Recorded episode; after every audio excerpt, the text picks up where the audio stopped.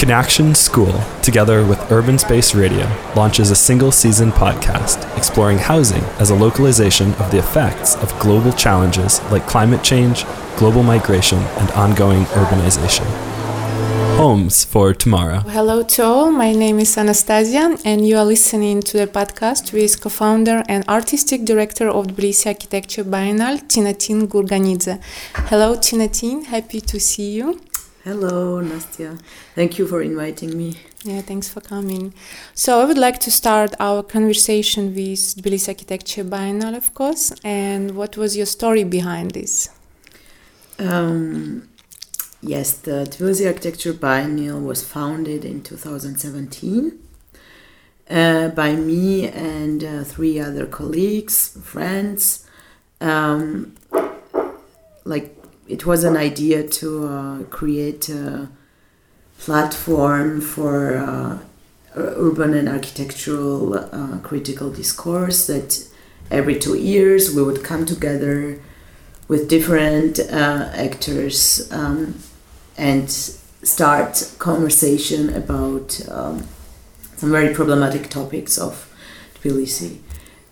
So that was actually basically the idea. We were not affiliated with any kind of institution. We were just independent for individuals, and it was a kind of utopian story that started 2 years ago. Yeah, it's nice. So, Tbilisi Biennale 2008 chose one of the microrents as a location to activate it through diverse urban interventions. Could you explain the reasoning behind the decision of that location and the format? The location of the biennial was Gldani, one of the very much far away situated microraions in Tbilisi, which is like quite far from the center. And our idea behind it was, on the one hand, actually creating this kind of architectural festival was connected with Gldani, because I've been researching this neighborhood for some time now. And then we wanted also to decentralize the cultural activities that mostly happen in the center of Tbilisi, and deliberately chose the space that was not in the center to kind of start the conversation a bit far and not where it always happens. And also we wanted to kind of intervene in this neighborhood and to activate the space a bit with all the interventions and exhibitions that we did, and kind of we created a new map on the top of the existing map of the neighborhood, and we made some people who would never go there to go there one day and see everything. Yeah, that's great actually. So after 1 year from Tbilisi Biennale, could you reflect on the intervention impacts which they had or maybe had not on the society or residents which live in the microraions? Yes, actually that's tricky questions. Most frequently asked question that I've been asked during this year. And I'm very critical, and I would like to have more societal participation, and this was not, of course, not enough for me, because we also didn't have that much time. And it was also the first event, so we could not concentrate completely on the residents. But still, there were a lot of influences that we could create, for sure. Also, some of the interventions that happened in the urban space, some installations and workshop, it directly involved the residents. So And there are like some stories also that have developed, like a story of a garage owner whose garage was exhibited and during the indoor exhibition on the biennial, and actually his garage was also an exhibition space. Mm-hmm. So this person kind of like took the exhibited garage poster or like wallpaper and took it back to his garage. So mm-hmm. kind of this continued the life of him. And yeah, also we had local curators involved who lived in Gldani, so we had an exhibition in the apartments of residents. Yeah, we managed to open up the apartments during 2 days for several hours. It was super difficult task, but the creator and the group that were working on this, they managed to do this, and together with the artists who did the interventions in the apartments.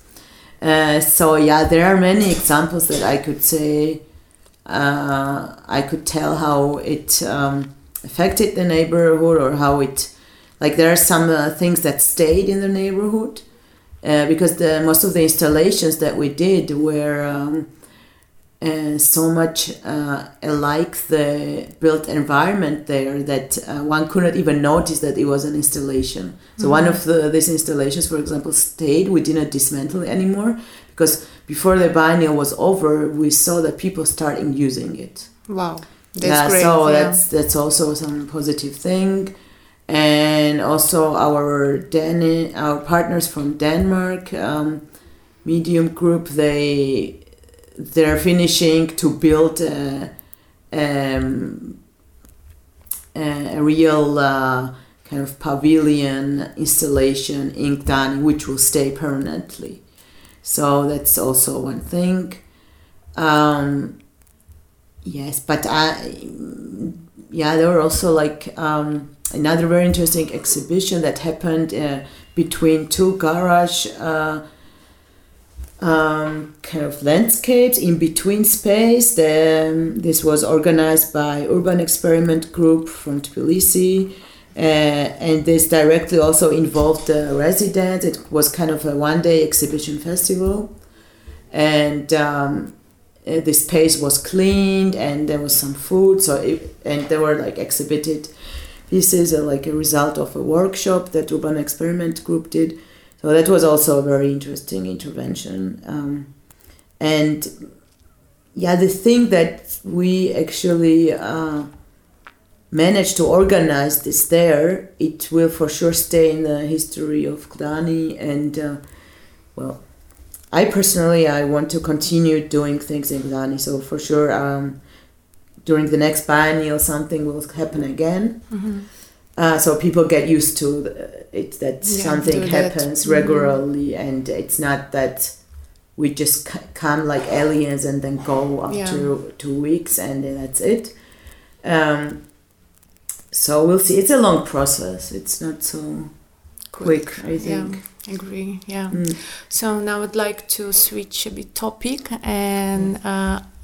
the collaboration between Connection School and ACTAP on project focuses on activating urban periphery in Eastern Europe. As one of the organizers, could you tell on the aim and goal of that project and further implication, and talk a bit about the project? Mm-hmm. Yes, the Activating Urban Periphery in Eastern Europe. This is a new project that yesterday we presented with the Connections. Here in Kiev. This is a project that is funded by Federal Foreign Office of Germany and is organized by a Berlin-based NGO Dekabristen. This project is an educational project, and it aims to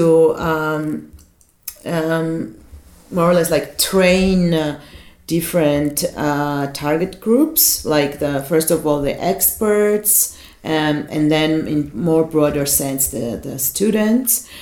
So the idea is that the topic of the large housing estates or mikrorayoni is not so much discussed and studied in post-Soviet countries. So the idea is to kind of start the conversation about these topics and bring it to different, bring the conversation to different levels, like to people from the municipalities, to students, to researchers, to professors, to policymakers, to the local public there. We'll be having, like in each country, there are different organizations involved, like in Kiev, in Ukraine, is Connection. So each organization is doing their own program. Like the next steps would be after this first event that now was held yesterday in Kiev and this week on Tuesday in Tbilisi as well, where the idea was to introduce the project to the broader public. Mm-hmm. The next steps will be the discussions, roundtable discussions within the experts and some public lectures. Also, like, we'll be meeting in Tbilisi as an international working group from all partner countries to discuss the further steps and the methodology of what we're gonna focus on, which topics, and like the further steps as well. Like the project goes till end of 2020. And the next year there will be like, we call it workshops, but in some cases it will be a summer school, which will involve like the students who will be working on these topics of the microrayon. And the main idea is to bring the expertise from abroad, like the countries that have like a long time experience with this topic, like East Germany, for example, that they've been working on the renovation, rehabilitation, and revitalization of this district. So we would like to hear their experience, the methods they've used on different levels. It doesn't only include like the architectural or urban transformation, but also like social transformation. So we'll be also bringing the experts to our countries, and then we'll also organize a study trip to Germany for the all four organizations that are involved in the project. So that's the main aim, to really, how the title says, to really start activating by the educational program. And I really hope that it will continue afterwards as well, and because it's a very problematic and very important topic. Yeah, sure. Based on your experience, could we discuss what type of instruments or even tools are the most effective in short term? Like we discussed, public program, festival, building awareness, and long term, like policy making in the activation of microrayons. So, like as I already mentioned before. First of all, I cannot really say that much about the Ukrainian context. I'm not 100% aware of what's going on. It's also like a very different and much bigger country than Georgia, but I can like... But there's a way it's pretty much similar things. There are, of course, similar things, but still like the situation is a bit different, like what concerns the microrayons. So, like in Georgia, the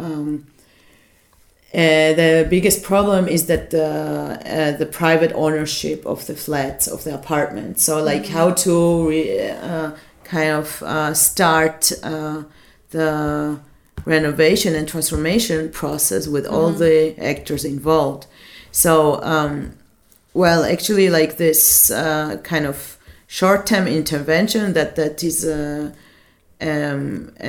for example, a festival like Architecture Biennale, it already provoked the further steps. Also, that the Biennale is involved in this ACTAP project. That's also a result of the first festival that took place in the microrayon. So we really hope to, like, what is needed, in my opinion, to bring together around one table different actors, like from the public sector, from the government organization, some developers, some startup people, maybe professors, local residents, and like start discussing like the most problematic problems that exist in microrayons. And as we have already met in Berlin, like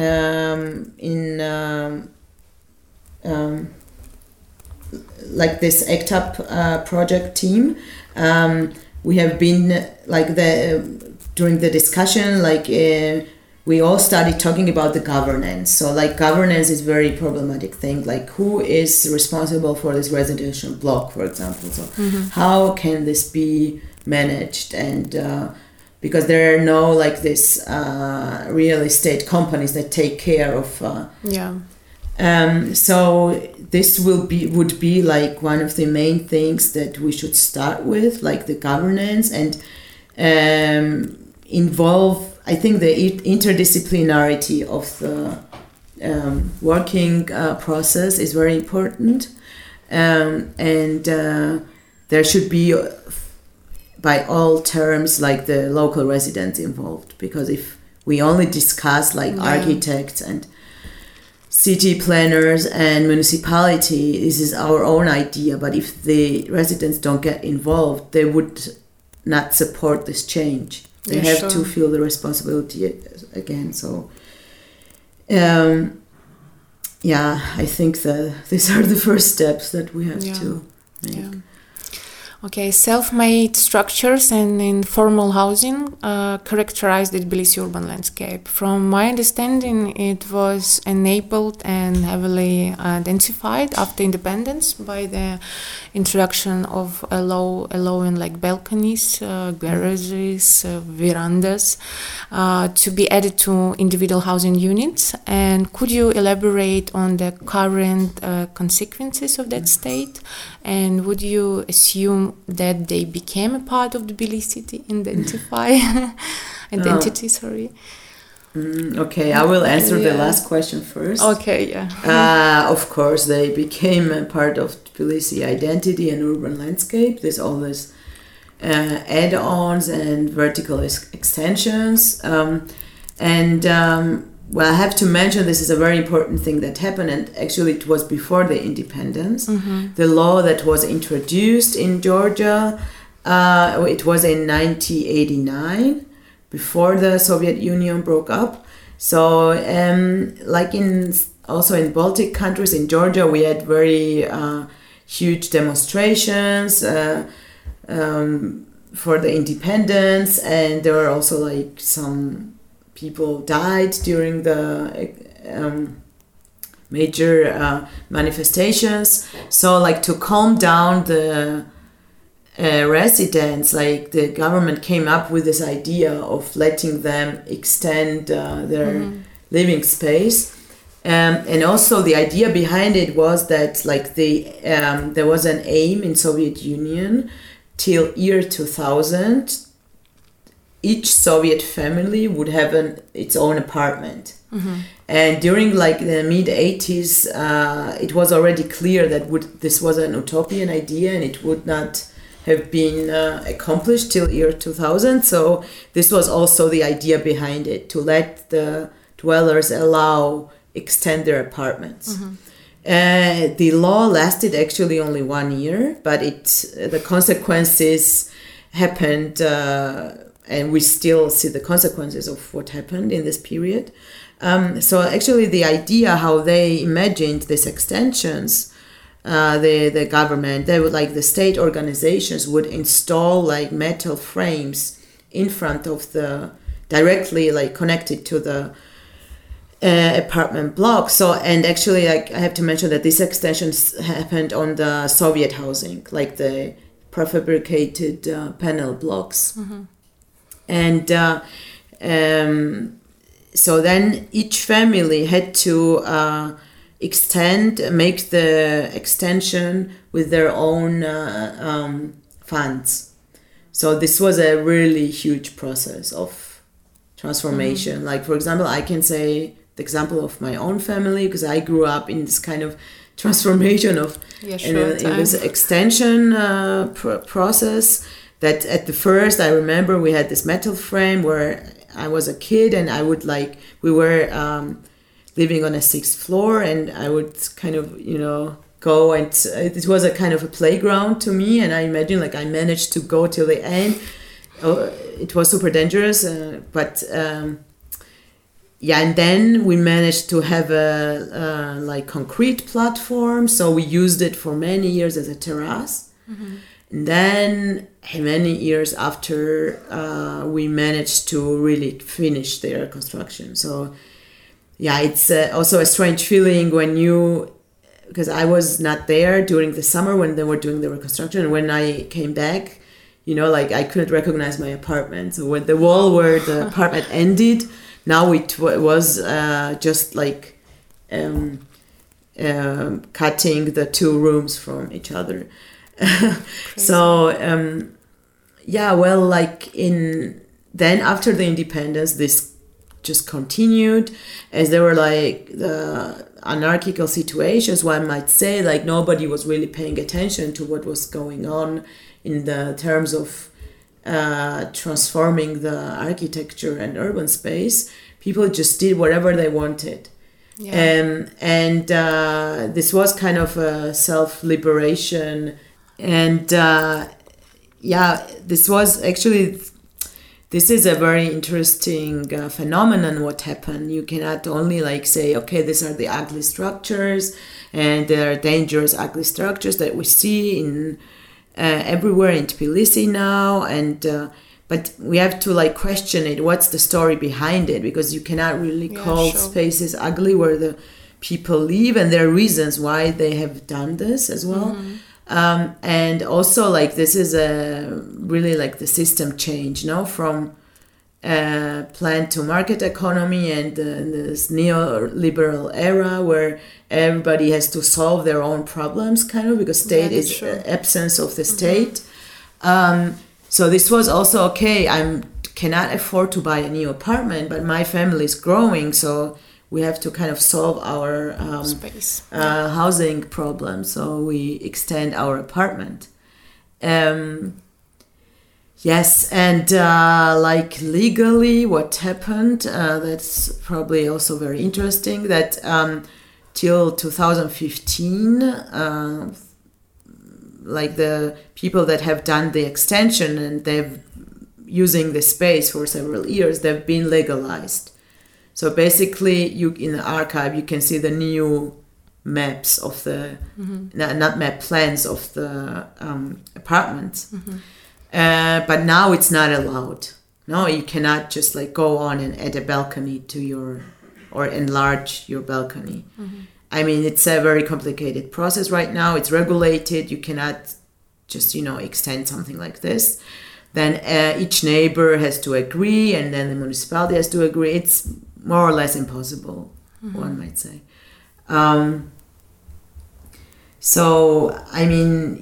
The consequences actually are that in many cases there are dangerous structures, and there have been some examples that some extension has collapsed as well.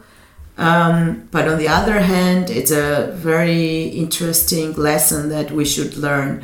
When I say we, the architects or urban planners, we have to look at this as an example of how to design in the future, because it somehow shows the needs of the people, making their space individual.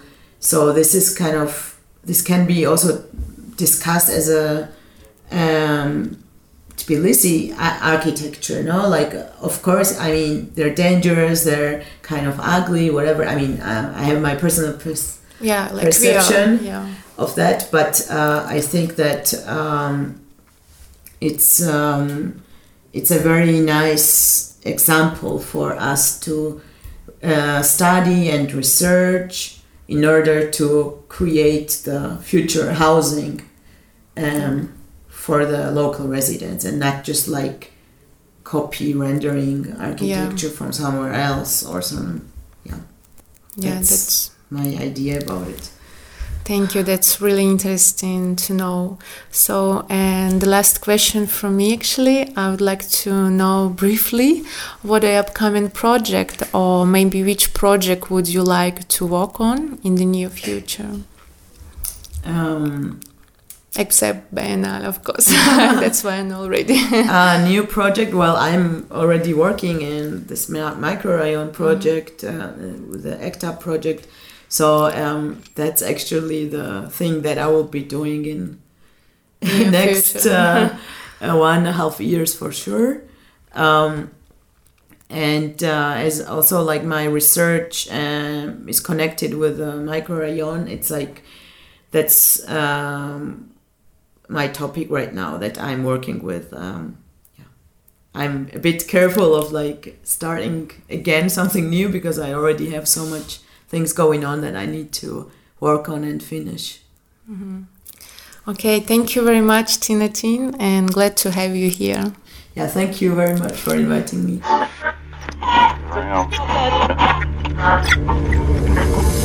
Connection School, together with Urban Space Radio, launches a single-season podcast exploring housing as a localization of the effects of global challenges like climate change, global migration, and ongoing urbanization. Homes for tomorrow.